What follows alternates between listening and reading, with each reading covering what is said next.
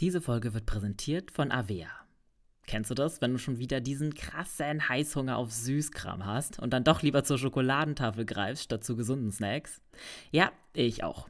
Und das kann an Schwankungen im Blutzuckerspiegel liegen. Zum Beispiel durch sehr kohlenhydratlastige Mahlzeiten. Zum Glück gibt es eine Lösung, und zwar den Stabilizer von Avea. Avea ist ein Schweizer Unternehmen in der Longevity-Forschung und bietet eine Vielzahl an individualisierten, hochqualitativen Supplements an. Alle Produkte sind wissenschaftlich fundiert und werden in der Schweiz entwickelt und auf Reinheit getestet. Der Stabilizer besteht aus natürlichen Inhaltsstoffen und hilft bei der Blutzuckerregulierung. Er blockiert einen Teil der Kohlenhydrate, die wir über die Nahrung aufnehmen, und hilft unserem Körper somit dabei, einen ausgeglichenen Blutzuckerspiegel aufrechtzuerhalten. Der Effekt? Ein verbesserter Energiehaushalt ohne Zuckercrashs. Dafür nimmt man den Stabilizer einfach zweimal täglich 10 Minuten vor einer kohlenhydratreichen festen Mahlzeit ein. Als Hörerin dieses Podcasts bekommst du mit dem Rabattcode RUNNING 15% Rabatt auf deine erste Bestellung unter www.avea-live.com slash running.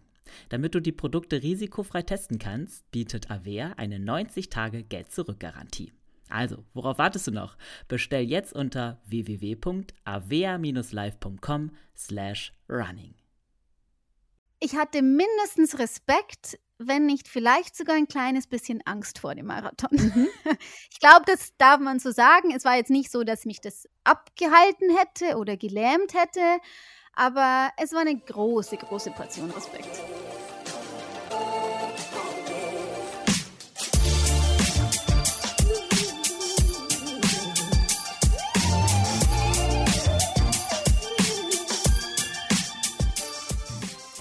Herzlich willkommen zum Achilles Running Podcast mit mir, Eileen. Heute zu Gast haben wir Barbara Pflieger. Ja, Flieger? Das wird dem einen oder vielleicht der anderen ein Begriff sein. Eine der bekanntesten Marathonläufer in Deutschland ist Philipp Flieger. Barbara ist deine Frau. Jetzt aber keine Angst, das wird hier keine die Frau von Geschichte, sondern Barbara ist selber eine faszinierende und starke Sportlerin. Sie läuft den Marathon in unter drei Stunden, trainiert fast täglich auf Spitzenniveau und das alles neben einem anspruchsvollen Vollzeitjob. Wir sprechen über ihre Laufbiografie, was ihre persönliche Motivation zum Laufen ist und sie verrät uns, ob sie eher im Team Cheerleader oder Team Sorgen machen während eines Wettkampfs ist. Viel Spaß beim Gespräch mit Barbara Pflieger. Hallo Barbara, schön, dass du dabei bist. Hallo Eileen, ja danke dir. Ich freue mich. Ja, wie geht's dir heute hm. Morgen?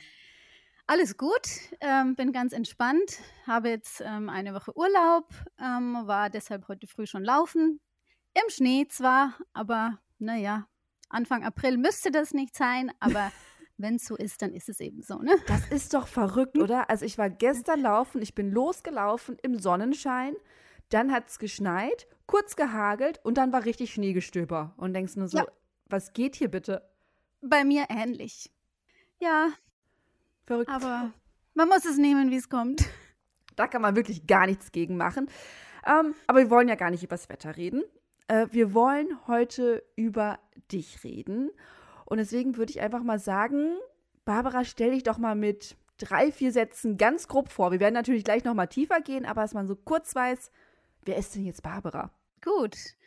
Ähm, ich bin Barbara, ähm, 33 Jahre. Mhm. Ich bin eine doch recht ambitionierte Freizeitläuferin, würde ich sagen, habe aber nebenbei eigentlich ähm, einen Vollzeitjob, das heißt eigentlich tatsächlich einen Vollzeitjob, laufe aber trotzdem zusätzlich recht viel.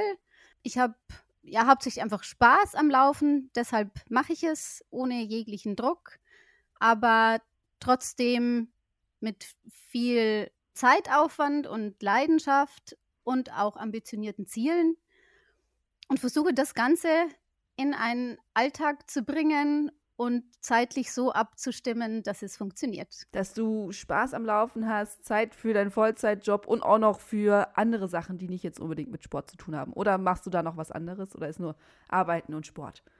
Äh, so ein bisschen Haushalt lässt sich leider nicht vermeiden. und wenn es denn geht, trifft man natürlich dann auch gerne Freunde. Aber ähm, primär ähm, besteht der Alltag tatsächlich aus Arbeiten und Laufen. Und Laufen. Dann lass uns mal. Und Essen und Schlafen. Ja, äh, bei uns Läufern so Essen. Sicher. Was ist dein Lieblingsgericht? Ha, könnte ich sogar nicht sagen. Ähm, klassischerweise Nudeln mit Gemüse in sämtlichen Kombinationen, würde ich mal sagen. Klingt super. Das geht immer. Das geht immer. Lieblingssüßigkeit? Jegliche Kombi aus Schokolade mit Nüssen. Somit muss ich jetzt keine Marken nennen und da gibt es ja auch viel Auswahl, aber mhm. diese Kombination, da kann ich schwer widerstehen. Ja, es ist super. So, jetzt haben wir das auch abgefrühstückt. Dann lass uns mal in deine Ursprünge gehen vom Laufen. Ähm, wir haben ja schon mal vorab telefoniert und da weiß ich, deine Mutter war auch Läuferin, ist auch Marathon gelaufen. Also es wurde dir quasi in die Wiege gelegt, oder wie würdest du das bezeichnen? Kann man, glaube ich, in gewisser Weise schon so sagen. Ähm, meine Mama hat tatsächlich aber erst, ähm, nachdem sie drei Kinder bekommen hat, äh, mit dem Laufen begonnen.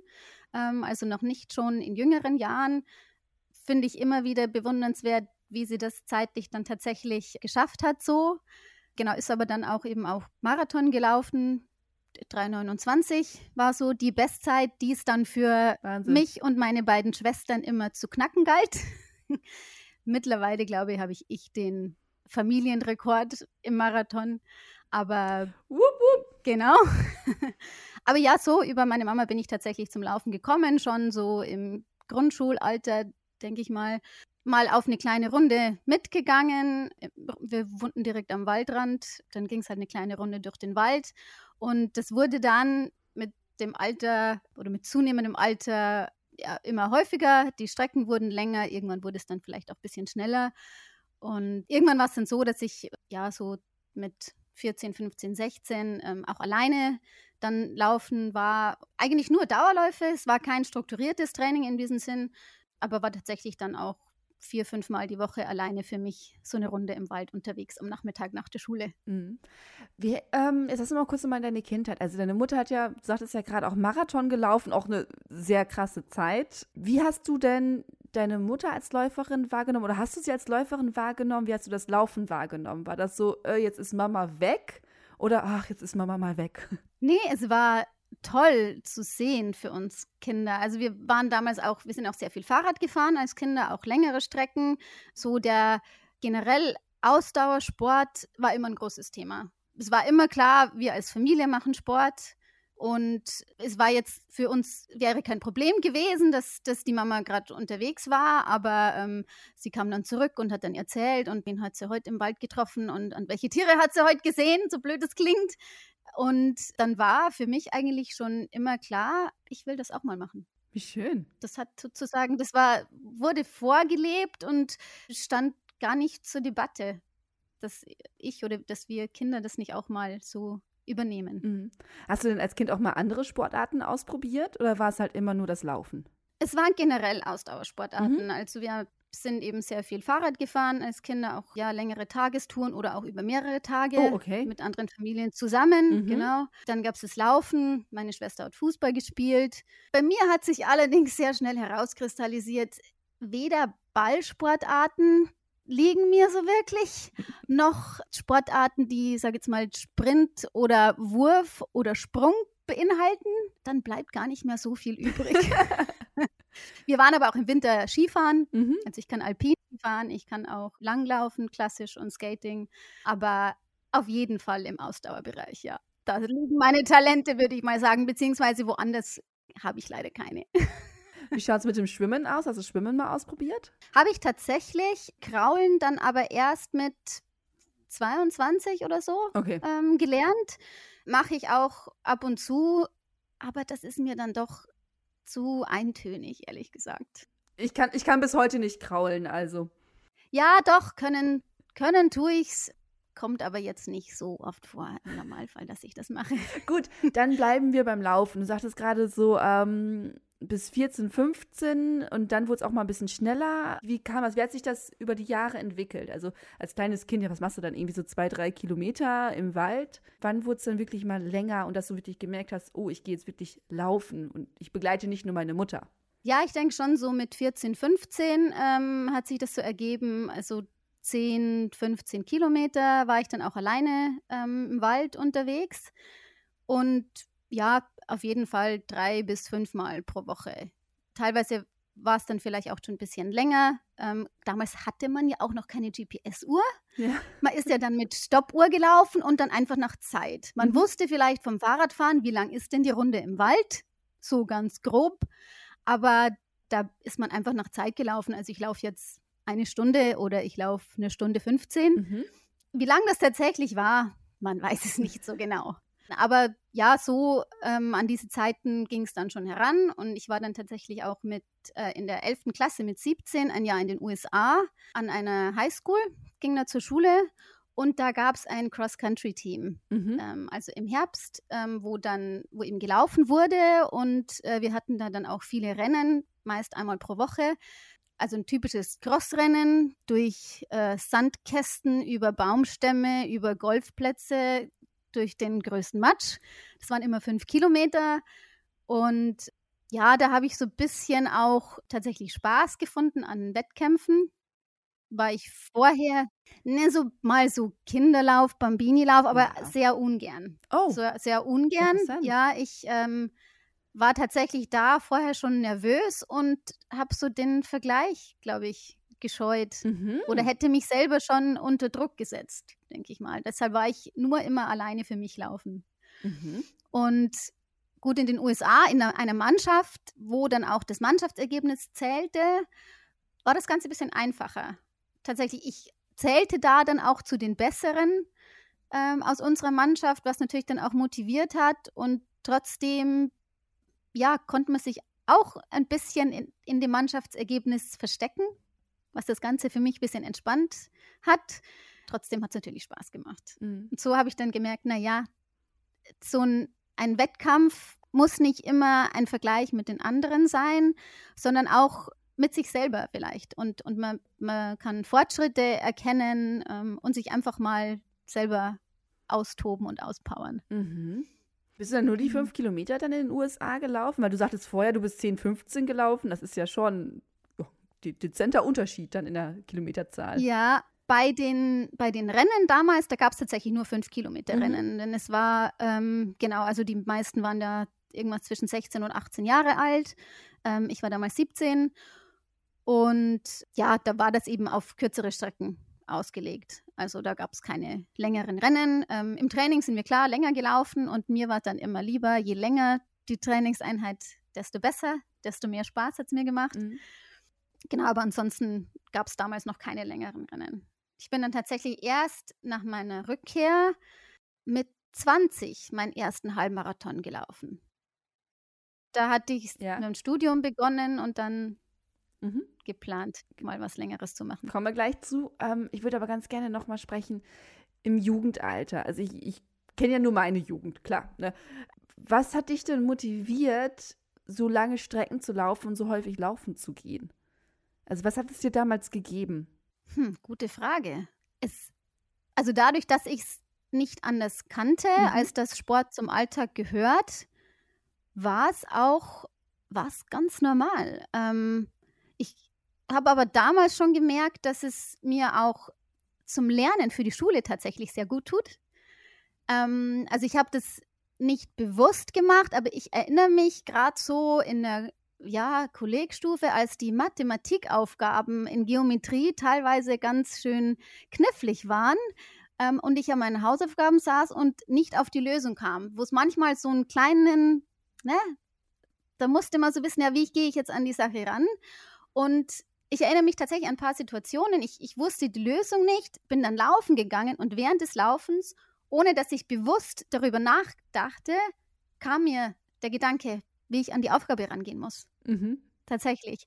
Und bin dann zurück und, und dachte mir so, ah ja, genau. Und dann nach fünf Minuten war dann die Aufgabe erledigt. Also dieses geistige Abschalten oder so ein bisschen die Gedanken fliegen lassen, das habe ich tatsächlich damals schon gemerkt. Und ich glaube, dass, ja, das hat mir damals schon Spaß gemacht. Da könnte man eine eigene Werbekampagne rausmachen, ne? Also geh laufen, du wirst besser in Mathe. Ich bin überzeugt, dass es, dass es hilft. Vielleicht nicht, unbedingt für Mathe, aber ähm, ja, um, um Gedanken zu sortieren, mhm. um ähm, den Kopf frei zu bekommen und da eine Klarheit zu bekommen, funktioniert auf jeden Fall. okay, gut. Also du hast dann halt irgendwann äh, Abi gemacht und hast dann angefangen zu studieren und sagtest gerade mit 20 kam der erste Halbmarathon.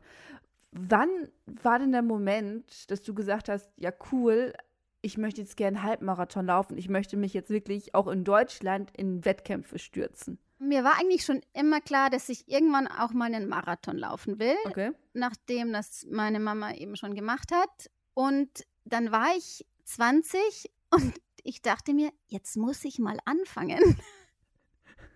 Das halbe Leben ähm, ist schon rum.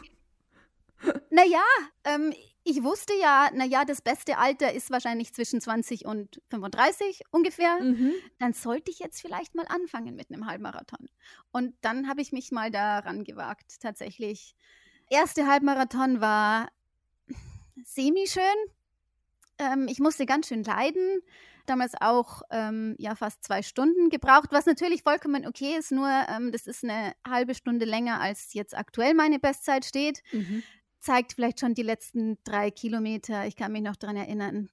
War eine Qual. Es war nicht Dann nimm uns doch erstmal mit zum Start. Also ähm, hast du dich spezifisch auf den Halbmarathon vorbereitet oder hast du gesagt, ich laufe jetzt einfach mal? Wie sah die Vorbereitung damals dafür aus? Ich hatte keinen richtigen Trainingsplan, aber ich wusste natürlich, ähm, wie man sich generell vorbereitet oder dass man zumindest die Distanz annähernd gelaufen sein sollte. Ähm, ich hatte ja nun schon viele Jahre ähm, Laufen in den Beinen, mhm. von daher war ich jetzt nicht ganz ähm, unvorbereitet, aber ich habe jetzt keine Tempoläufe oder, oder Intervalle oder ähnliches in der Vorbereitung gemacht, sondern bin halt einige Male 20 oder wahrscheinlich auch ein bisschen mehr Kilometer gelaufen und habe mich so dann einfach an die Startlinie gestellt. Mhm. So, dann stehst du in der Startlinie und du weißt, du läufst gleich deinen ersten Halbmarathon. Und hast du schon Zielzeit gehabt? Wusstest du schon, das und das möchte ich laufen und so und so schnell müsste ich sein? Oder wie bist du da rangegangen?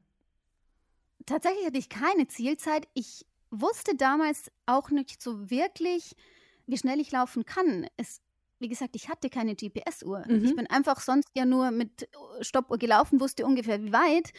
Aber wie schnell, man hat jetzt nicht auf eine Pace geachtet damals. Ja. Also es klingt jetzt so, als wäre das so ewig lange her, ähm, vor 13 Jahren.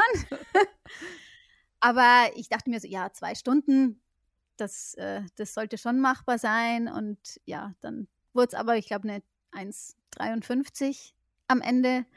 Ähm, hat natürlich vollkommen gepasst, aber ich weiß auch noch, da dachte ich mir, nee, nie wieder. Okay, dann im Ziel. Dann lass uns mal mitnehmen zu dem ersten. Kannst du dich noch erinnern, wo du gedacht hast, boah, verflucht?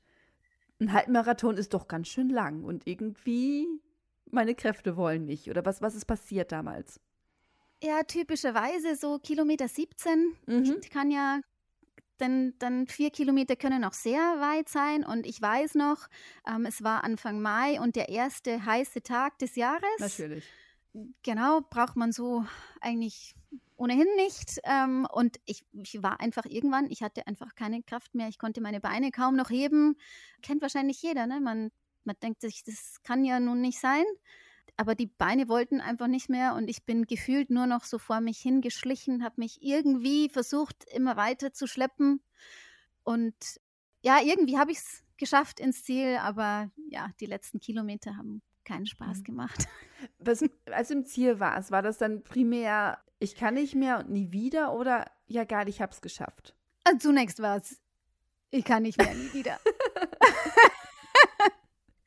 Hat dann, denke ich mal, so ein, zwei Tage gedauert. Mhm.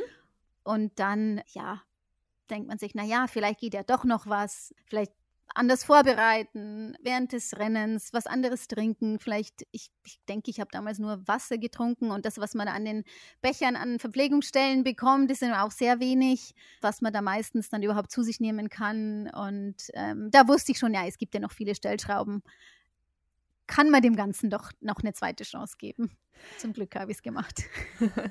Wie lange hat es gedauert, bis du dich auf den äh, nächsten Marathon dann, ja, äh, Halbmarathon angemeldet hast? Ha, ich wüsste es gar nicht genau. Ich denke im Jahr drauf wahrscheinlich. Mhm. Ja. genau. Okay, also du hast dann erstmal ganz normal, in Anführungszeichen, erstmal wieder weiter trainiert. Oder wie ist es danach weiter gewesen? Oder hast du eine Laufpause genommen? Nee, ich habe dann schon, bin schon weitergelaufen, auch so wie bisher, einfach Dauerläufe. Also ich habe deshalb dann nicht angefangen, spezifischer zu trainieren, sondern bin einfach wieder so für mich laufen gegangen, habe das tatsächlich dann noch umso mehr genossen, dann nicht direkt wieder einen Halbmarathon sozusagen im Nacken zu haben, mhm. der ansteht. Ja, und habe das dann einfach so wieder auf mich zukommen lassen und wie gesagt, für den nächsten auch nicht anders trainiert. Da wurde es dann, ich glaube, sogar zehn Minuten schon wieder schneller hat einfach alles seine Zeit so ein bisschen gebraucht und äh, habe mich da sozusagen dann dran getastet. Mhm. Was, was sind denn so die, die, die, wie soll ich sagen, die, die Learnings aus den ersten Halbmarathons? Also, was, du sagtest gerade, du hast gerade ein bisschen Stellschrauben. Was waren so deine, wo du gesagt hast, okay, das habe ich verändert und das hat mir super viel gebracht? Also, ich hatte ja trotzdem ähm, oder trotz der Zeit nicht unbedingt zeitlich andere Ambitionen. Mhm. Klar dachte ich mir, naja, das geht wahrscheinlich schon noch schneller, aber ich wollte deshalb jetzt nicht mein Training umstellen oder, oder dann auf, auf schnellere Läufe umsteigen, sondern eigentlich trotzdem so weitermachen. Vielleicht beim nächsten Mal halt nicht so sehr leiden müssen am Ende. Das wäre eigentlich so mein Ziel gewesen. Mhm. Ich habe dann, ich glaube, ja, tatsächlich nichts anders gemacht. Einfach halt ein Jahr weiter trainiert, was den Körper ja auch schon weiterbringt.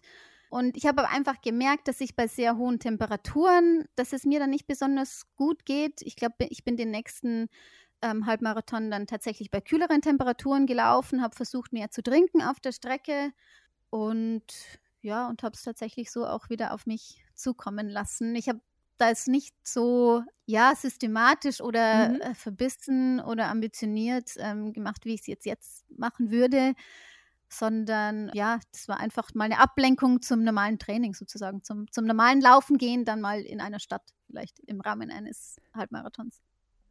Okay, wie ging das denn bei dir und dem Laufen dann weiter? Also du hast dann halt nur noch ab und zu äh, einmal im Jahr einen Halbmarathon gemacht oder wann kam vielleicht auch mal ein bisschen mehr Struktur rein?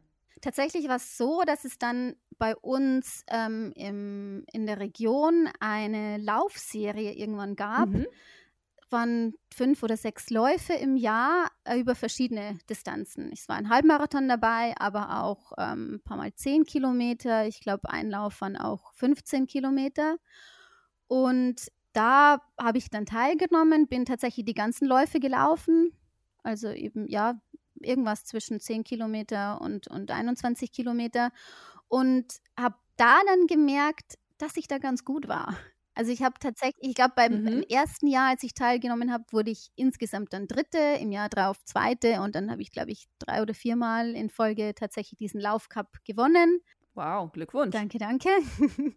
Man muss natürlich dazu sagen, da waren jetzt keine Profiläufer dabei natürlich, sondern alles Freizeitläufer, aber das Ganze hat dann doch schon auch äh, motiviert und ja, so, so bin ich dann mehr in Richtung Wettkämpfe gekommen tatsächlich, ja.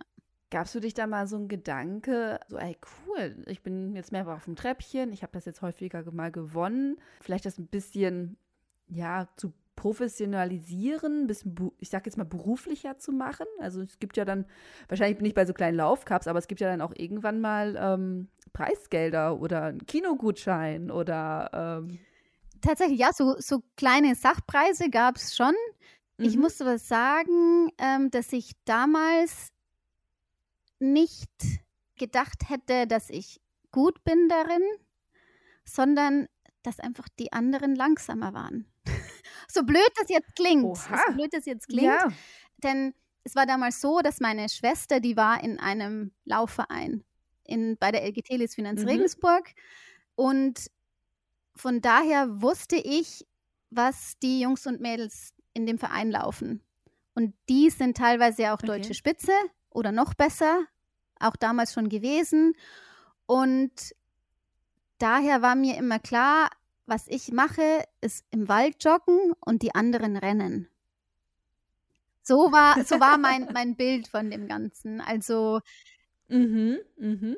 ich hatte eher immer Zweifel, als dass ich gedacht hätte, dass ich doch schnell laufen könne sage ich mal. Okay. So.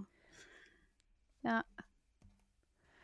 Hab gute Platzierungen immer mhm. äh, auf mangelnde Konkurrenz geschoben.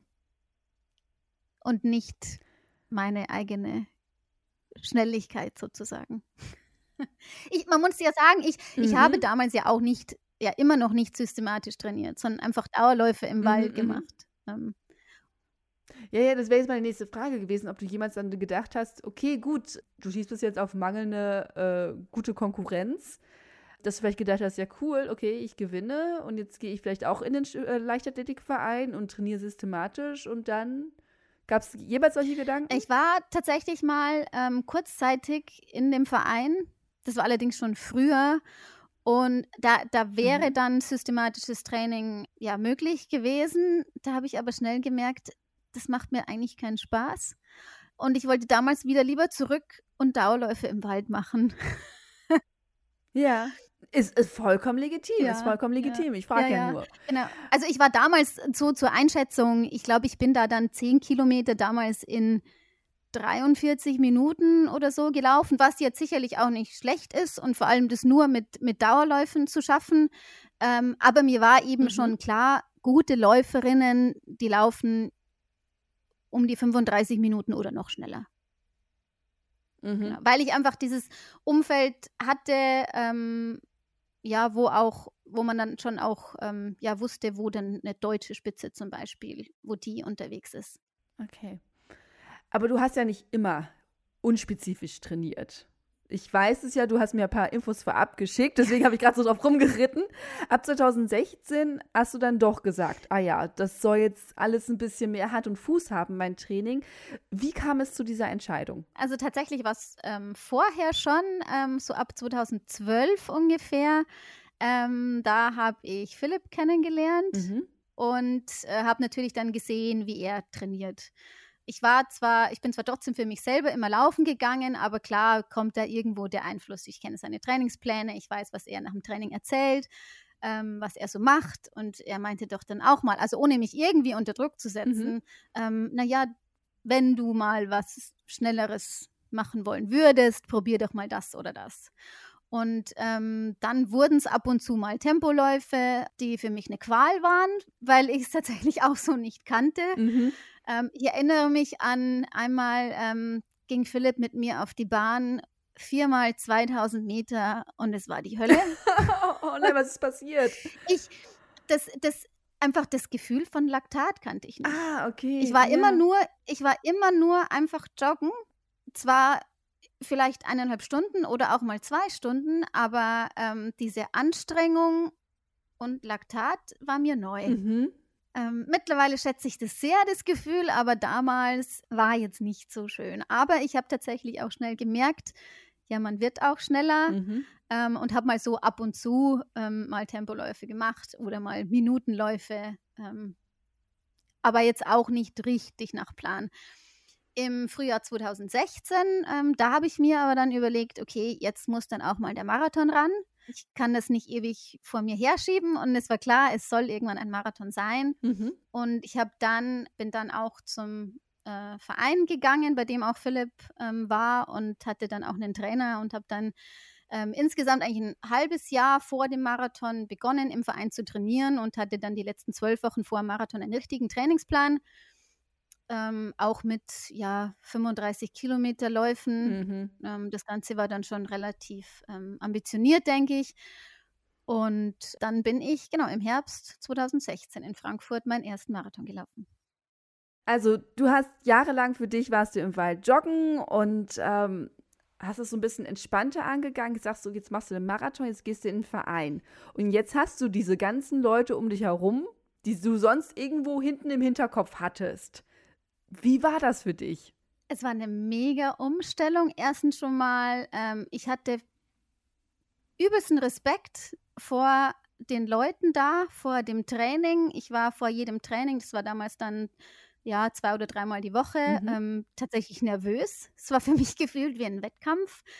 War natürlich auch alles viel anstrengender, ähm, weil es einfach Reize für meinen Körper waren, Impulse, die ich so vorher noch nicht kannte was aber natürlich dann ein Riesenpotenzial auch hatte. Denn wenn du deinen Körper forderst ähm, zu Dingen, die er vorher noch nicht gemacht hat, dann passt er sich natürlich an und dann geht da auch was sozusagen. Aber ja, ich war zwischendrin dann auch immer froh, dass ich die Läufe für mich selbst hatte, mhm. an den Tagen, an denen es kein Vereinstraining gab, um da für mich abzuschalten, denn ähm, dieses, ja, für den Kopf, den Kopf abschalten, das für mich, war für mich in diesem Training dann nicht möglich. Da war ich äh, immer auf 100 Prozent, sowohl was die ähm, Konzentration ähm, anbe anbelangt, als auch natürlich die körperliche Anstrengung. Es war wirklich eine, eine Riesenumstellung. Aber ich glaube, das hat mich auch nach vorne gebracht. Das hat mir dann gezeigt, dass man manchmal einfach doch über seine Komfortzone rausgehen muss, um dann ja weiterzukommen. Where the magic happens. Ja, hat, haben dich denn die, die, ich sag jetzt mal, die schnellen Leute um dich herum eher motiviert oder frustriert? Also wie war das, also besonders beim Tempotraining, ich kenne das so von meiner Gruppe halt, wenn ich trainiere und die zischen alle an mir vorbei. Ich bin dann eher so wie der Fuchs, der den Hase jagen will und so, ja, okay, komm, ich kann jetzt noch mal ein bisschen schneller. Ja, ich war tatsächlich immer die langsamste dann, ähm, aber das war für mich vollkommen okay. Es war, mhm. es war nicht demotiviert, sondern war für mich schon ein Anreiz. Also ich war jetzt nicht so vermessen zu denken, ich könnte mit denen mit. Aber mir wurde auch nie das Gefühl gegeben, dass ich jetzt hier einfach nur geduldet sei, mhm. so nach dem Motto, sondern wurde immer ähm, als vollwertiges Mitglied der Gruppe so gesehen. Und natürlich war es zum Beispiel bei Tempoläufen dann so, ähm, wir waren auf der Bahn, jeder oder wir waren meistens in Gruppen eingeteilt, wenn es irgendwie sich kombinieren ließ und jeder hat so sein eigenes Programm abgespult. Ich war sicherlich die, die am meisten überrundet wurde. Aber ähm, es war für mich auch dann, habe ich irgendwann gemerkt, doch Abwechslung. Mhm. Nicht immer nur alleine zu laufen, sondern doch mal, zumindest mal überholt zu werden. Und dann läuft der an mir vorbei. Und dann, dann wusste ich, okay, als nächstes kommt die Gruppe dann wieder, die mich überholen wird. Aber ja, war tatsächlich, äh, hat hat mir dann mehr und mehr Spaß gemacht mhm. und irgendwann konnte ich auch tatsächlich mit Laktat besser umgehen ähm, und mit dieser Belastung und habe einfach gemerkt, ja, der Körper passt sich da an und das war schon ein mega Gefühl dann. Das glaube ich dir, das glaube ich dir. So, dann kommen wir jetzt zu deinem ersten Marathon. Du hast ihn ja gerade schon kurz äh, angerissen in Frankfurt. So, jetzt nimm uns mal mit. So, das ist immer spannend. Die ersten oder die letzte Nacht vom Marathon, der Abend davor. Wie ging es dir da? Ich war wahnsinnig aufgeregt. Mhm. Für mich war der Marathon und ist es auch immer noch wie so ein riesen, riesen Berg, den es zu bezwingen gilt. Ähm, Sind also ja trotzdem 42 Kilometer, ne? Eben, genau, also, genau. Ich bin im Vorfeld mal, ähm, ich glaube, zweimal 35 Kilometer gelaufen. Mhm. Und das war schon so weit. Und dann zu wissen, ich muss jetzt noch sieben Kilometer weiter, ja, ich, ich hatte mindestens Respekt, wenn nicht vielleicht sogar ein kleines bisschen Angst vor dem Marathon. Mhm. Ich glaube, das darf man so sagen. Es war jetzt nicht so, dass ich, äh, dass, dass mich das ähm, abgehalten hätte oder gelähmt hätte, aber es war eine große, große Portion Respekt. Mhm. Und ich erinnere mich noch, wie ich im, im Startfeld stand, habe dann auch Philipps Mama tatsächlich noch gesehen, die mir zugewunken hat und ich nicht weiß, wer von uns beiden mehr Angst hatte oder nervöser war in dem Moment. Aber ich war wirklich froh, als es endlich losging und ich laufen konnte. Dann entspannt sich dann doch alles und dann weiß man, gut, jetzt ist es, wie es ist und man kann nichts mehr machen. Jetzt musst du durch. Ähm, man hat sich vorbereitet, jetzt muss man einfach durch und irgendwie wird es schon hoffentlich werden. Mhm. Dann nimm es mal mit, wie, wie war denn der Lauf dann für dich? Es war die ersten Kilometer oder tatsächlich bis Halbmarathon ähm, waren relativ entspannt. Also ich hatte auch damals kein Zeit, Zeitziel. Ich wusste ungefähr, drei Stunden 15 sollte möglich sein. Bin dann aber einfach mal vor mich hingelaufen. Ich hatte da auch bei der, bei der Uhr dieses Piepsen nach jedem Kilometer ausgestellt, weil man auch weiß, gerade die ersten Kilometer in Frankfurt durch die Häuserschluchten misst das GPS oft falsch. Ja. Das war dann der Pro-Tipp von Philipp auf jeden Fall das TPS ausschalten oder so, dass alle fünf Kilometer ähm, die Uhr piept, sodass man über fünf Kilometer die Zeit weiß. Dann schwankt das zumindest nicht so und man wird nicht nervös, wenn jetzt mal ein Kilometer schneller oder langsamer war, weil eben vielleicht das gar nicht richtig gemessen wurde. Mhm. Und ja, ich hab, bin dann echt schnell in den Rhythmus gekommen und ähm, na, immer nach fünf Kilometern hat die Uhr gepiept. Ich hatte damals auch das Glück, dass ich eigene Flaschen, Getränkeflaschen schon abgeben konnte mhm. über Connections, über Philipp. surprise, surprise. Muss, muss, ich, muss ich zugeben, genau. Mhm weil ich eben in, in Läufen vorher, also immer schon über die Jahre gemerkt habe, dass ich sehr viel schwitze beim Laufen. Yes, Team Sweat, High Five aus der Ferne. Yes, da bin ich ganz vorne mit dabei. Ähm, und dadurch natürlich auch gemerkt habe, nur Wasser, also zunächst mal Wasser eben aus den Bechern, die man von Verpflegungsstellen bekommt, das ist, zu, ist mir zu wenig. Mhm. Was dann tatsächlich ankommt und ja auch, ich brauche irgendwas mit Elektrolyten. Okay. Nur mit Wasser komme ich zu schnell ähm, ja, ins Loch. An ja. meine Grenzen. Mhm. Mhm. Genau. Und deshalb konnte ich eben damals schon so ähm, ja, kleine ähm, Trinkflaschen bei den Verpflegungsstellen der Profis deponieren. Da, da gab es dann noch, der letzte Tisch war für, für ähm, ja, ein paar Leute, ähm, die halt auch noch ihre Flaschen abgeben konnten. Und das hat mir tatsächlich sehr geholfen. Und dann hat man ja auch ja. alle fünf Kilometer das mhm. Getränk und da muss ich noch mal kurz nachfragen. Und zwar, ähm, ich weiß gar nicht, ob ich das in Frankfurt zum ersten Mal gesehen habe, dass sie dann auch wirklich so Luftballons dran kleben oder irgendwelche Fähnchen oder sowas, damit die diese äh, Flaschen auch wieder erkennen. Weil ich weiß ja selber, wenn man dann halt ordentlich zügig unterwegs ist, irgendwann ist das Gehirn nicht mehr ganz so frisch. Hast du deine Flasche da auch irgendwie mit Plüschbären dekoriert oder so? Ich hatte tatsächlich auch Vereinsfähnchen dran. Ah, okay. Genau, mit, mit Klebeband und dann so ein Fähnchen. Ich hatte aber auch noch den Vorteil, dass ich ja von den Leuten, die Flaschen abgegeben hatten, mit bei den langsamsten war. Das heißt, als ich zu den Tischen kam, waren fast alle anderen Flaschen schon Ach weg. So. war also für mich ähm, einfacher, dann die Flaschen zu sehen. Aber ja, das war auch mein Trick. Okay, cool. Genau. Gut, also und was hast du für Elektrolytlösung genommen? Hast du selber was zusammengemixt oder war schon was Fertiges? Das war tatsächlich damals von, von Ultrasports. Mhm. Ähm, ein, ein Getränk, genau, der Buffer, glaube ich, ja, genau. Ja. Wo einfach mehr mehr drin ist. Sowohl ähm, Elektrolyte als auch einfach mehr Zucker. Mhm. Und ähm, dann ging das auf jeden Fall echt ganz gut. Okay, cool. So, dann bist du also die erste Hälfte locker flockig rumgelaufen und die zweite Hälfte war auch okay, oder? Ja, also ich hatte wirklich dann schon Angst auch, auch vor dem äh, Mann mit dem Hammer, dass der irgendwann kommt. Mhm. Und dann wurde mir ähm, ja im Vorfeld schon erzählt, da gibt es diese Mainzer Landstraße beim Frankfurt-Marathon glaube, Mainzer Landstraße mhm. heißt sie, ja?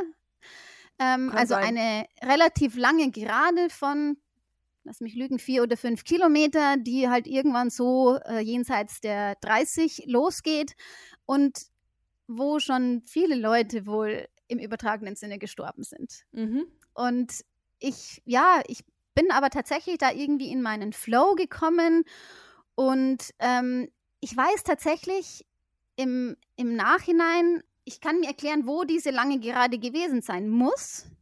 Ich kann mich aber nicht daran erinnern, weil ähm, ich tatsächlich um mich herum wenig wahrgenommen habe mhm. und, und folglich auch nicht diese Eintönigkeit dieser, dieser langen Geraden. Und ich bin jetzt in keinem riesen Pulk gelaufen. Ich denke, das Gros der Läufer äh, ist wahrscheinlich dann eher hinter mir noch gewesen. Ähm, aber es waren trotzdem immer Leute um mich herum und bin dann da irgendwie so mit. Dann gab es aber noch eine Situation, die mich mega motiviert hat. Ähm, das muss auch auf dieser Straße gewesen sein. Bei Kilometer 34 hat mich Philipp überholt. Mhm. Der ist nämlich den letzten Abschnitt einer Viererstaffel gelaufen und die Staffeln sind ähm, zeitlich nach den Marathonis gestartet, sind aber schneller gelaufen und so kam es tatsächlich, dass er bei viel, äh, Kilometer 34 an mir vorbei ist. Und ich weiß gar nicht, ob er mich damals so gesehen oder wahrgenommen hat im ersten Moment, als er mich überholt hat. Aber ich habe auf jeden Fall dann gesehen, als er vorbei war an mir und habe ihm dann noch nachgerufen und er hat mich dann auch noch angefeuert und da war ich dann tatsächlich total geflasht. Ja. Ähm, ich weiß noch, dass die nächsten zwei Kilometer ich, ja, einfach irgendwie, ich will nicht sagen geflogen bin, aber ähm, gefühlt, ja, ich war in Gedanken dann ganz woanders und da lief es einfach wie von selber und kurz davor, eben bevor Philipp mich, Philipp mich überholt hat, erinnere mich an tatsächlich Kilometer 32 und dachte mir, oh, noch 10 Kilometer ist schon noch ganz schön weit. Mhm. Und dann hat man Philipp mich überholt und danach erinnere ich mich an das nächste Kilometerschild bei Kilometer 36. Und dann sind es ja nur noch sechs Kilometer. Ja. Ja, da dachte ich mir, okay, dann, das geht jetzt auch noch. Das wird schon noch irgendwie klappen. Mhm. Und ja klar, die letzten sechs Kilometer waren dann schon zäh. Das zieht sich. Die Beine sind auch sehr müde, wollen eigentlich so nicht mehr. Aber ich, habe dann gedacht, ich will jetzt aber da ins Ziel. Und Philipp ist mir ja schon voraus. Der ist schon in der Festhalle und ja, dann war das auch noch ganz lustig, denn Philipp war also eben schon auf der Tribüne in der Halle drin und ähm, hat da ähm, war ja schon durchs Ziel gelaufen, hat sich mit Leuten unterhalten und also ich hatte ja damals auch zu ihm gemeint, ja, drei Stunden 15 wäre jetzt so mein Ziel, mhm. ohne das wirklich einschätzen zu können. Dann ist es in Frankfurt ja so, bevor man ähm, auf die Zielgerade in die Festhalle einläuft, biegt man sozusagen nach links ab und da stand ein Moderator, mhm. der in die Halle übertragen wird. Und Philipp hörte dann in der Halle, wie der Moderator sagte, jetzt kommt Barbara und läuft ins Ziel. Ja. Und er dachte sie so, ja, wird halt irgendeine Barbara sein. Ja. Wir sind gerade erst mit den drei Stunden durch. Mhm. Das kann nicht ich sein. Und genau, ich bin dann aber eben in die Halle eingelaufen und äh, praktisch erst auf den letzten Metern vor dem Ziel ähm, sah er dann da von, von der Seite, von der Tribüne runter, dass ich es tatsächlich bin, hatte so früh noch nicht mit mir gerechnet, ist dann irgendwie runtergesprungen über Geländer oder Absperrungen drüber und mhm. ähm, ich war gerade ein paar Sekunden im, im Ziel, habe versucht, mich zu orientieren und ähm, dann stand er dann schon da, aber er hätte fast meinen Zieleinlauf verpasst, weil ich dann mit drei Stunden drei weil du warst ähm, einfach zu, schnell, schnell war, sozusagen. Frechheit, dass du einfach fast 15 Minuten schneller läufst. genau. War so nicht zu erwarten tatsächlich. Ja aber, ja. aber herzlichen Glückwunsch dazu. Ich weiß, es wird gleich noch schneller. Aber wie war das dann für dich, dass du einfach Du hast gesagt, ja, ungefähr 3,15, dann bist du schon zwölf Minuten schneller, aber drei Minuten über der Drei-Stunden-Marke. Was ist da so in deinem Kopf vorgegangen? Ja. Zunächst war ich einfach nur geflasht, überhaupt im Ziel zu sein und mhm. diesen Marathon bezwungen zu haben. Also diesen riesen Berg, der mir so viel Respekt eingeflößt hat, das wirklich geschafft zu haben. Und ja, dann war der nächste Gedanke dann schon, okay, dann muss jetzt aber die Drei-Stunden-Marke auch noch fallen. Das mir fast gedacht. Irgendwann. das war schon das Ziel. Ja, okay, also dann bist du da raus, äh, warst total geflasht, dann musstest du diese Stufen darunter. Also ich bin ja damals ja. in die Staffel gelaufen ähm, und habe mir diese ganzen Marathonis gesehen, die da diese Stufen runter mussten und alle so, ha, ha, irgendwie so seitlich sich da runtergequält. Wie war denn die Regeneration danach? Also warst du topfit die Tage danach oder wie, wie lief das ab? Weißt du das noch? Ich konnte mich eine Woche lang nicht bewegen. Im Prinzip. Also ich war nicht verletzt, sondern ich hatte einfach den Muskelkater meines Lebens. Mhm, mh. Ich habe damals, glaube ich, im zweiten Stock gewohnt, ohne Aufzug. Ich musste die Treppe gehen und es war die Hölle. Und ich erinnere mich noch, dass ich einmal dann, also es war dann Herbst und ich lag dann auf dem Boden vor dem Fenster in meiner Wohnung, weil da die Sonne so schön hinschien und dann habe ich irgendwie gemerkt, ich muss jetzt wieder hier aufstehen. Und es war wirklich schwer. ich habe tatsächlich, also nach einer Woche wurde der, der Muskelkater dann weniger und ich glaube, nach zwei Wochen bin ich mal wieder das erste Mal gelaufen. Aber man sagt ja oft, für jeden Kilometer eines, Renn eines Rennens braucht der Körper einen Tag zur Regeneration, mhm. was für den Marathon ja dann genau sechs Wochen wären. Ja. Und genau das habe ich tatsächlich gebraucht. Also ich bin nach zwei, drei Wochen wieder ein bisschen gelaufen, aber ein wirkliches Laufgefühl oder ähm, dass es wieder Spaß gemacht hätte, hat tatsächlich sechs Wochen gedauert. Und dann ging es wieder. Dann ja, hat es wieder Spaß gemacht und die Beine wurden wieder ein bisschen leichter. Okay, aber es blieb ja nicht bei dem Marathon. Wann war denn in deinem Kopf, gut, du hattest ja schon dieses Drei-Stunden-Ziel, aber wann hast du gesagt, okay, das gehe ich jetzt an? Eigentlich, ja, paar Stunden, glaube ich, nach dem Zieleinlauf war das trotz Oha. des Muskelkaters und der Schmerzen war schon klar, dass ich gehe jetzt die drei Stunden an.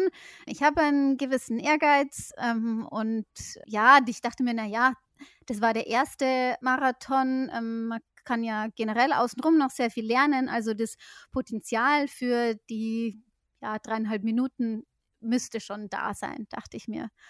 Mhm. Tatsächlich ähm, gelaufen bin ich ihn dann erst ein Jahr später, im September 2017, dann in Berlin, weil es mir einfach mit, ja, mit einem Vollzeitjob ähm, zu anstrengend gewesen wäre, das Ganze im Frühjahr schon wieder anzugehen. Ich bin ja in der Vorbereitung dann teilweise bis zu 135 Kilometer die Woche gelaufen und dann sind natürlich die drei Monate vor dem Marathon tatsächlich ja sehr anstrengend und außer Arbeiten und Laufen passiert nicht viel dann mehr. Mhm, mh. Und schlafen.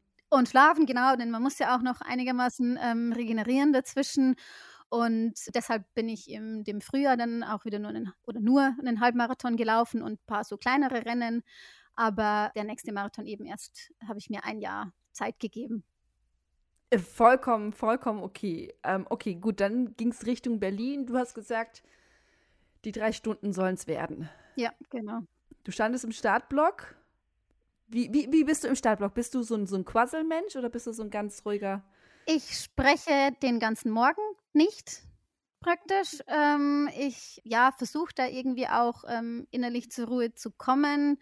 Und ja, alles andere außenrum macht mich aber auch eher nervös. Also ich versuche mich ein bisschen abzukapseln und da in meine eigene Welt zu kommen ähm, und mhm. mich nicht von der Nervosität von anderen vielleicht ähm, mitreißen zu lassen.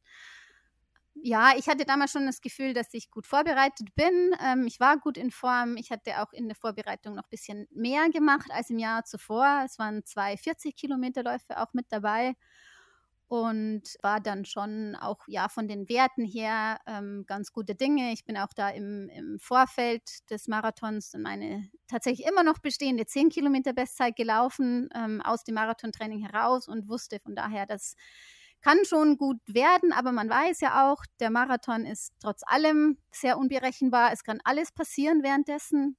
Das Wetter war damals dann auch eher schlecht. Ähm, es hat geregnet eigentlich von Anfang an was mir aber dann irgendwie wieder zugute kam. Ich kann damit sehr gut umgehen. Ähm, ich habe vielleicht auch dadurch, dass es nicht so warm war, auch weniger Flüssigkeit verloren, ähm, was mein Körper dann irgendwie weniger ähm, gefordert hat. Und ja, dann, dann lief es auch da wieder sehr gut. Ich habe mich, weiß ich noch, währenddessen auch teilweise mit anderen Läufern ein bisschen unterhalten, so ein bisschen Smalltalk gemacht auf der Strecke. Auch beim um Laufen. Mir, beim Laufen, ja, jetzt waren jetzt keine großen Gespräche, aber so ein paar Sätze mal, ja. um, um mir selber auch so ein bisschen die Ernsthaftigkeit zu nehmen, glaube ich, um, mhm. um ein bisschen, ja, ein bisschen Leichtigkeit zu bekommen, was sich dann mal, manchmal ja dann auch tatsächlich aufs Laufen auswirkt, auf den Schritt. Irgendwie entspannt man sich dann so komplett mal die Schultern ähm, hängen lassen, die man vielleicht vor Nervosität äh, oder Anspannung nach oben zieht. Ja.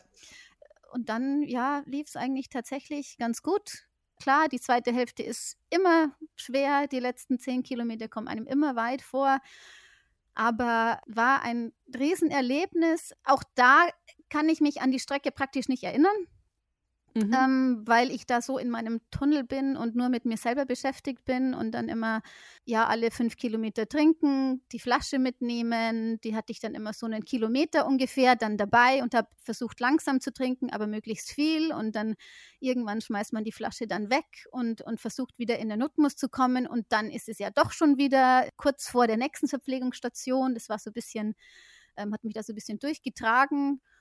Und ja, dann wurde es eine Bestzeit und mit den drei Stunden hat das auch geklappt und ähm, ist bis heute, also die beiden Zieleinläufe von den Marathons kriege ich heute noch Gänsehaut. Tatsächlich. Ja. Du bist ja dann bei 2,54 im Ziel. Genau. Ja. Du hast also ordentlich deine Drei-Stunden-Marke geknackt. Was war dein erster Gedanke? Na, bis rein. Du hast wahrscheinlich, hattest du auch schon eine Uhr? Ja, ja, Oder? genau. Ja, da wusste ich, ähm, genau, ich wusste dann von der Zeit ähm, mhm. und war zunächst einfach natürlich vollkommen, vollkommen am Ende, aber mega, mega glücklich. Mhm. Dann kam allerdings blöderweise ähm, eine schlechte Nachricht. Ich kam ins Ziel und die erste bekannte Person, ähm, die ich da dann gesehen habe, war ähm, äh, ähm, ja, Mitarbeiterin von Philips Management, ähm, die mir dann sagte, dass Philipp, der auch in dem Rennen gelaufen war, leider kollabiert ist und das nicht mhm. ins Ziel geschafft hat. Und ja, da war dann natürlich meine Freude etwas getrübt. Das ist schade, weil wir leider noch kein gemeinsames, schönes Marathon-Zielerlebnis hatten bisher. Mhm. Ähm, aber ja, ich habe dann auch schnell erfahren, dass es ihm schon gut geht und, und dass jetzt nichts Gravierendes ist, sondern dass er schon zurück im, im Athletenhotel ist und ich mir von daher jetzt keine Sorgen machen muss. Aber klar, wäre schöner gewesen, wenn wir uns da mehr oder gemeinsam freuen hätten können. Mhm, ja. mhm. Ja, und wer die Geschichte aus Philipps Perspektive mal hören möchte, wir haben vor boah, anderthalb Jahren mit ihm schon einen Podcast aufgezeichnet, wo er genau diesen Marathon aus seiner Perspektive auch nochmal äh, Revue passieren lässt. Das ist äh, sehr, sehr hörenswert. Aber wir bleiben ja heute ein bisschen mehr bei dir. Du sagtest gerade die beiden Marathons und seitdem bist du dann auch keinen mehr gelaufen. Ich bin im Jahr drauf, im Herbst 2018 mhm. nochmal einen gelaufen, nochmal in Berlin, ähm, aber habe den tatsächlich nicht ins Ziel gebracht. Es war damals so, dass ich in der Vorbereitung, glaube ich, schon zu früh zu fit war und dann ein bisschen im Übertraining war. Und mhm. das war auch so, dass im, damals im August und September ähm, es sehr heiß war und ich zwar meine langen Läufe tatsächlich oft schon 5.30 Uhr oder 6 Uhr begonnen habe, um der Hitze zu entgehen. Aber trotzdem war es teilweise so heiß, dass mich die langen Läufe jetzt im Nachhinein betrachtet zu sehr geschlaucht haben, glaube ich. Mhm oder viele Einheiten einfach dann doch zu anstrengend waren. Und man weiß ja, ein langer Lauf ist immer anstrengend und gerade im Sommer, aber da so ja das Mittelmaß zu finden, war halt schwierig. Oder ich wusste, ich, ich sollte halt auch 40 Kilometer Lauf, Läufe machen, weil es mir sehr gut tut und mir sehr hilft. Aber vielleicht hätte ich dann doch mal bei 35 belassen sollen, um ein bisschen weniger Belastung zu haben, aber wenn man gerade im Training drinsteckt, ist es halt schwierig. Mhm. Und jetzt im Nachhinein würde ich sagen, ich war damals schon ähm, einfach drüber und ja, und ich ja, konnte dann einfach nicht mehr. Also ich bin damals bei Kilometer 26, glaube ich, ausgestiegen. Bin wahnsinnig langsam schon geworden ab Kilometer 20, konnte da eigentlich schon meine Beine nicht mehr heben. Ich war einfach leer. Energiemäßig ja. einfach komplett leer. Und ähm, ja, war sehr schade und ich war sehr enttäuscht danach natürlich, aber ja, ist so. Aber wie war das denn so. während des Rennens? Also irgendwann merkst du, okay, du hast die Kraft nicht mehr, du kannst nicht mehr. Aber besonders wir LäuferInnen, wir sind ja sehr noch so, es geht noch, es geht noch, es geht noch. Wann war wirklich der Moment, dass du auch im Kopf angekommen ist, verflucht, das wird heute nichts? Also es war tatsächlich genauso, wie du es wirklich beschreibst. Genauso am Anfang war noch alles mhm. gut und dann merkt man aber schon nach zehn Kilometer, äh, heute ist nicht der Tag. Und klar, man versucht es dann noch und dann guckt man aber doch auf die Uhr und, und sieht, wie die, ja, hat er auch da wieder diese fünf Kilometer Abschnitte, wie die immer langsamer werden und zwar ja schon viel langsamer und du merkst einfach, die Leute links und rechts laufen an dir vorbei und du stehst gefühlt. Mhm. Und ja, dann tatsächlich ähm, habe ich irgendwann auch angefangen zu rechnen und ich wusste, okay, wenn ich so weiterlaufe, dann brauche ich wahrscheinlich drei Stunden 30, wenn ich es überhaupt, also wenn ich es überhaupt ins Ziel schaffe oder, oder noch länger. Und ja, die Beine waren da schon so schwer, dass ich auch wusste, ich tue mir selber auch keinen Gefallen. Ich kann mich vielleicht ja irgendwie ins Ziel schleppen, aber die Frage ist, wie es mir danach tatsächlich dann geht. Und ja, dann irgendwann bin ich dann bei Kilometer 26 dann raus. Ich hatte keine Ahnung, wie ich zurück zum Ziel kommen soll. Ich glaube, das ist auch der Punkt, wo man am weitesten weg ist vom Ziel. Aber ich dachte mir, ja, irgendwie wird es schon gehen, aber auf der Strecke schaffe ich es nicht mehr mit gutem Gefühl ins Ziel. War, das war tatsächlich sehr bitter, ja. Okay, du hast dann aufgehört zu laufen, standest am Rand. Wie, wie, wie bist du denn dann zurückgekommen? Was hast du gemacht? Du stehst dann da und denkst so, ah, soll ich heulen oder genau? Ja. Mir war zum Heulen zumute. Da war es dann auch sehr warm an dem Tag. Und ich weiß auch, dass dann, dann kam ein Polizist vorbei und ich hatte erst noch meine Startnummer dran und der meinte dann, ja, bei mir alles okay. Ich so, ja, ich kann nicht mehr. Dann hat er mir eine Apfelschorle gegeben. Die war, oh. ja, das war einerseits zwar, ja, für mich das tatsächliche Eingestehen ähm, jetzt einer Art Niederlage. Ich, jetzt ist es vorbei, aber hat trotzdem auch sehr gut getan. Und dann habe ich einfach Leute gefragt, wo es denn hier zu einer U-Bahn-Station geht.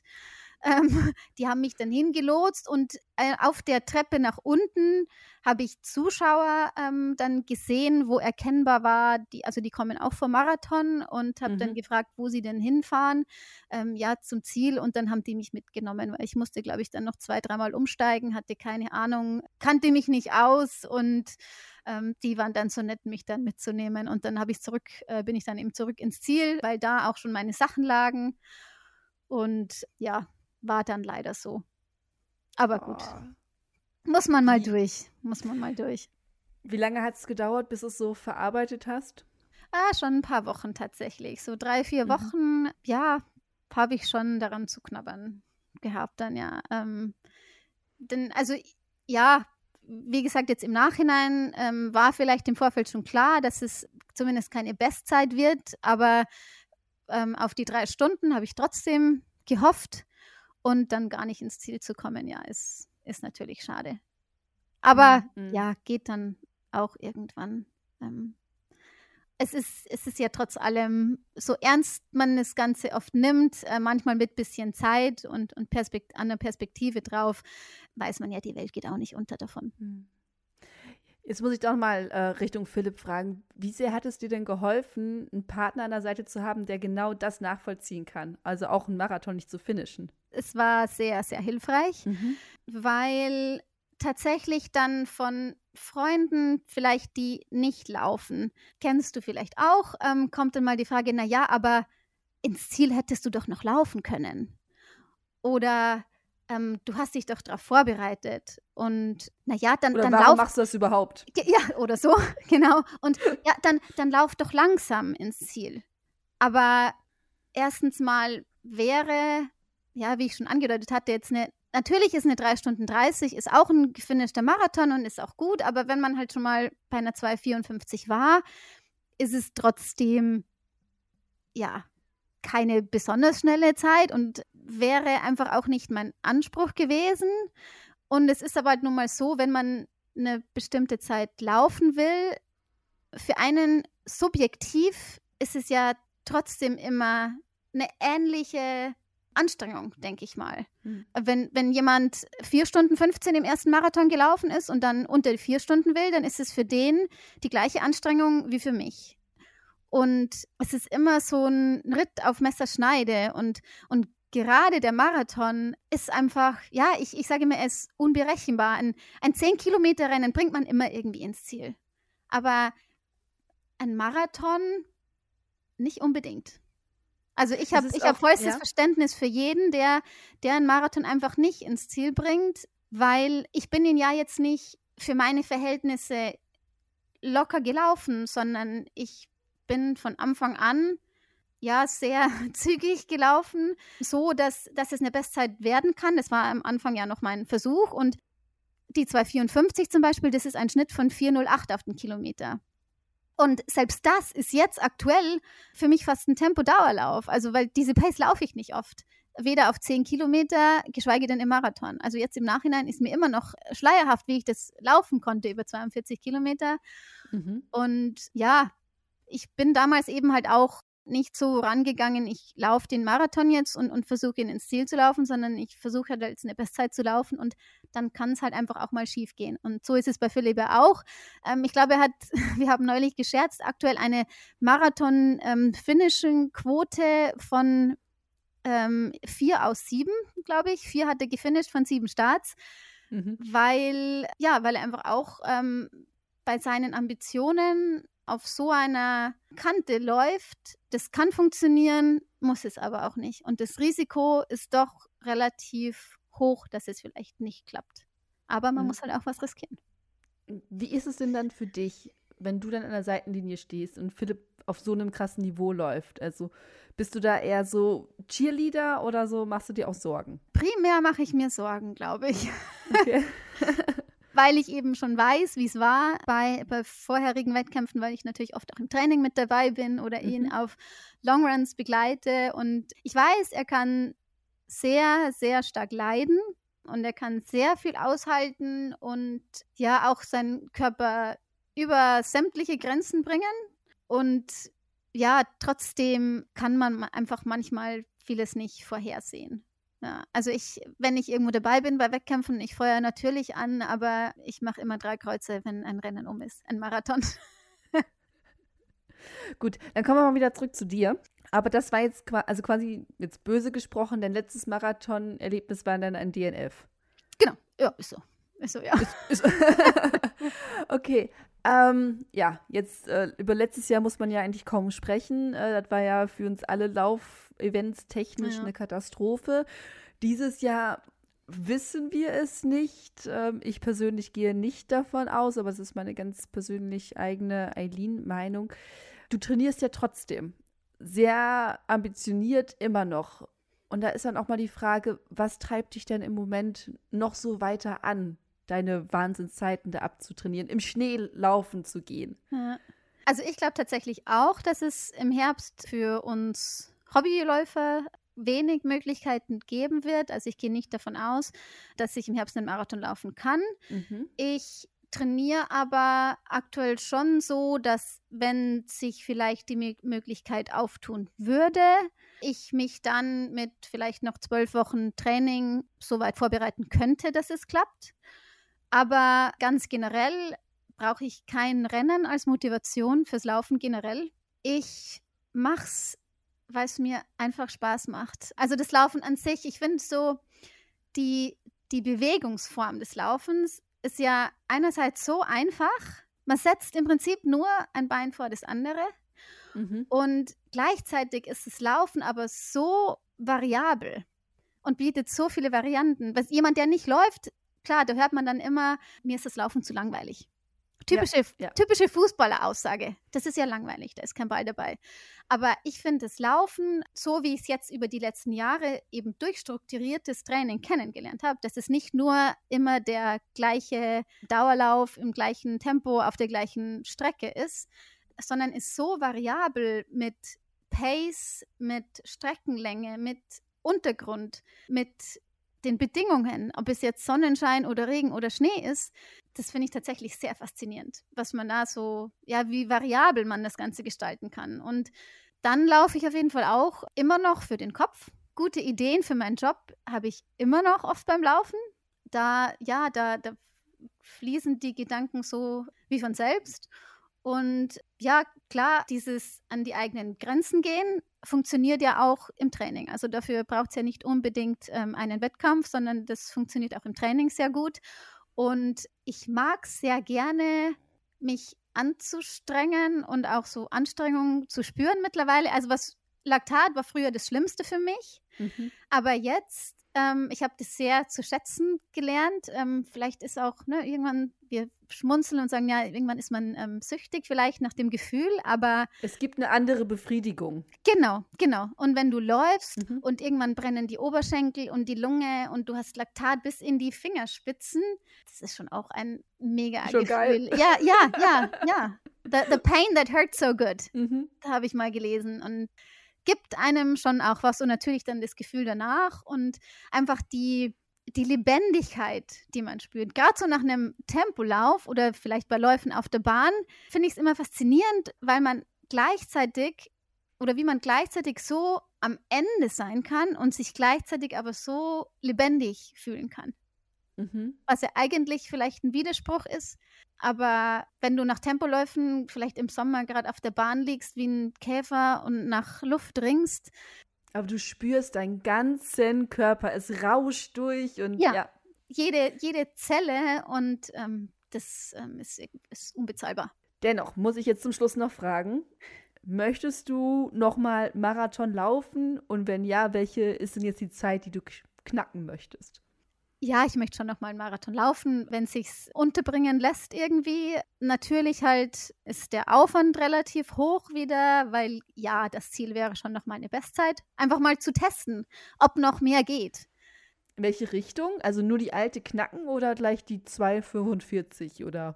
Nee, also 245 nicht. Ich weiß auch nicht, ob ich die 250 knacken könnte. Das wäre, ich weiß nicht, ob es vielleicht vermessen ist, aber klar, das wäre dann so die nächste Schallmauer nach den 254. Mhm. Ich wäre auch mit einer einfachen Bestzeit, einfach die noch schneller ist als die 254, natürlich glücklich. Je nachdem, wie das Ganze läuft, so in der Vorbereitung, bin ich aber auch mit drei Stunden wieder oder unter drei Stunden wäre ich auch happy. Kommt immer ganz drauf an. Aber wenn natürlich ja, wenn es eine Bestzeit werden soll, dann sind die zwölf Wochen Vorbereitung doch wieder sehr intensiv. Da muss sehr viel klappen. Da, ja, da darf keine Verletzung dazwischen kommen, natürlich. Ähm, das ist alles dann sehr, ja, eng gestrickt, wie alles funktionieren muss. Von dem her, glaube ich, kann man sich nicht drauf versteifen. Jetzt im, mittlerweile glaube ich, ich wäre, es wäre auch für mich okay, wenn die 2,54 für immer stehen bleibt als meine Bestzeit. Ähm, kann ich jetzt im Nachhinein, glaube ich, noch mehr oder noch, noch höher einschätzen, als ich es damals konnte, dass an diesem Tag schon wirklich sehr vieles richtig, richtig gut lief. Davon war jetzt nicht unbedingt auszugehen, aber ich kann es jetzt im, im Nachhinein noch mehr schätzen. Und ja, mal schauen. Irgendwo, klar, steht es noch mit der neuen Bestzeit irgendwann mal, aber ja, alles, mhm. alles kann man ja auch nicht planen. Aber doch ein Ziel wäre es schon. Hast du denn noch so Traumwettkämpfe, die du gerne machen möchtest? Also du bist ja momentan eher so, so Stadtwettkämpfe. Also möchtest du vielleicht irgendwann mal über die Alpen laufen, chinesischen Mauermarathon, irgendwas Verrücktes, vielleicht auch mal was länger als 42 Kilometer? Tatsächlich glaube ich länger als 42 Kilometer. Muss jetzt nicht unbedingt sein. Ähm, ich ich höre auch oft ja Podcasts ähm, auch ähm, hier ähm, über Ultraläufer. Habe ich großen mhm. Respekt davor. Aber das sage ich immer, ja, kann man machen, muss man aber nicht. Genauso wie auch nicht jeder Marathon laufen muss, natürlich. Also das, das muss ja auch nicht sein. Ähm, ich glaube, mir reichen tatsächlich die 42 Kilometer. Konkrete andere Wettkämpfe ähm, habe ich jetzt zumindest nicht geplant, aber wer weiß, wo es irgendwann noch hingeht. Oder mhm. Philipps Eltern machen es oft so, dass sie ähm, Urlaubsreisen mit einem Marathon verbinden, den sein Papa dann läuft da, ja, kann man mal schauen. Das wäre sicherlich dann noch irgendwie mal was Interessantes. Aber da würde ich mich jetzt einfach mal überraschen lassen. Genau. Überraschen lassen, gucken, gucken, was die Zukunft so bringt. Genau, genau. Und ja, dann bei manchen anderen Marathons, also die kann man ja dann laufen, wenn, wenn ähm, die Bestzeit nicht unbedingt mehr das primäre Ziel ist, die vielleicht von, ähm, ja, von Gelände her einfach nicht für eine Bestzeit unbedingt geeignet sind. Da kann man sich ja dann da was aussuchen. Mhm. Hast du denn einen Startplatz für Berlin-Marathon wieder? Äh, nee, Jahr? aktuell nicht. Mhm. Okay. Aktuell nicht, genau. Äh, ja, aber ich, ich, ich halte es noch für relativ unsicher, glaube ich. Aber mal schauen. Vielleicht, die Hoffnung gehen wir nicht auf, vielleicht wird es doch bald besser. Da bin ich, bin ich ganz bei dir. Und, ja. ja. gucken wir, wir alle drauf. Wir können endlich wieder laufen. Ja, bitte. Zeit wird's.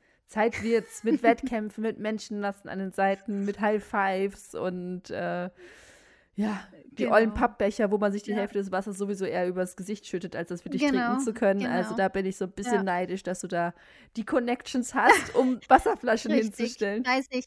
Weiß ich auch sehr zu schätzen, ja. Das ähm, hilft mir wirklich sehr. Ja, am schlimmsten sind auch die Plastikbecher, ja. weil die kannst du noch nicht mehr, also die Pappbecher kann man so ja zusammendrücken, dann hat man so einen Trichter und bei den Plastikbechern, genau. das geht genau. einfach überall. Genau, weil die sonst ähm, gleich brechen oben am Mundstück und dann ist das Wasser irgendwo Überall. auf der Straße, aber genau, ja. so viel dazu. Barbara, ich sag vielen, vielen Dank, dass du uns da so mitgenommen hast. Ähm, ich bin sehr gespannt, was wir in Zukunft noch von dir hören werden. Ich glaube, da ist noch ganz viel. Ich drücke dir natürlich die Daumen, dass du da deine Marathonzeit nochmal knacken kannst, äh, wie auch immer. Aber dass du auf jeden Fall die Spaß und die Freude am Laufen nicht verlierst. Das wünsche ich dir. Ich danke dir. Ja, ähm, ich denke, da ist keine Gefahr. Ich habe schon ähm, vor, ähm, solange es irgendwie geht, ähm, auch wenn ich irgendwann alt und runzlig bin, ähm, noch so lang wie möglich zu laufen. Ähm, auch wenn dann vielleicht die Pace nicht mehr im Vordergrund steht. Aber ich glaube einfach das Gefühl, das das Laufen vermittelt, das, glaube ich, möchte ich mein ganzes Leben lang erhalten und genießen. Da bleibt mir nichts zu, zu sagen. Deswegen vielen, vielen lieben Dank, dass du die Zeit genommen hast und bis bald. Danke dir. Tschüss. Tschüss. Das war das Gespräch mit Barbara Flieger. Wollt ihr uns unterstützen bei unserem Podcast, damit der Podcast weiterhin kostenlos und regelmäßig erscheint, dann gebt uns sehr gerne 5 Sterne bei iTunes und eine nette Rezension. Abonniert diesen Podcast und natürlich auch den Shorts. Wir würden uns total freuen. Ich bin Eileen aus dem Team Achilles Running und ich wünsche euch eine tolle Woche und keep on running!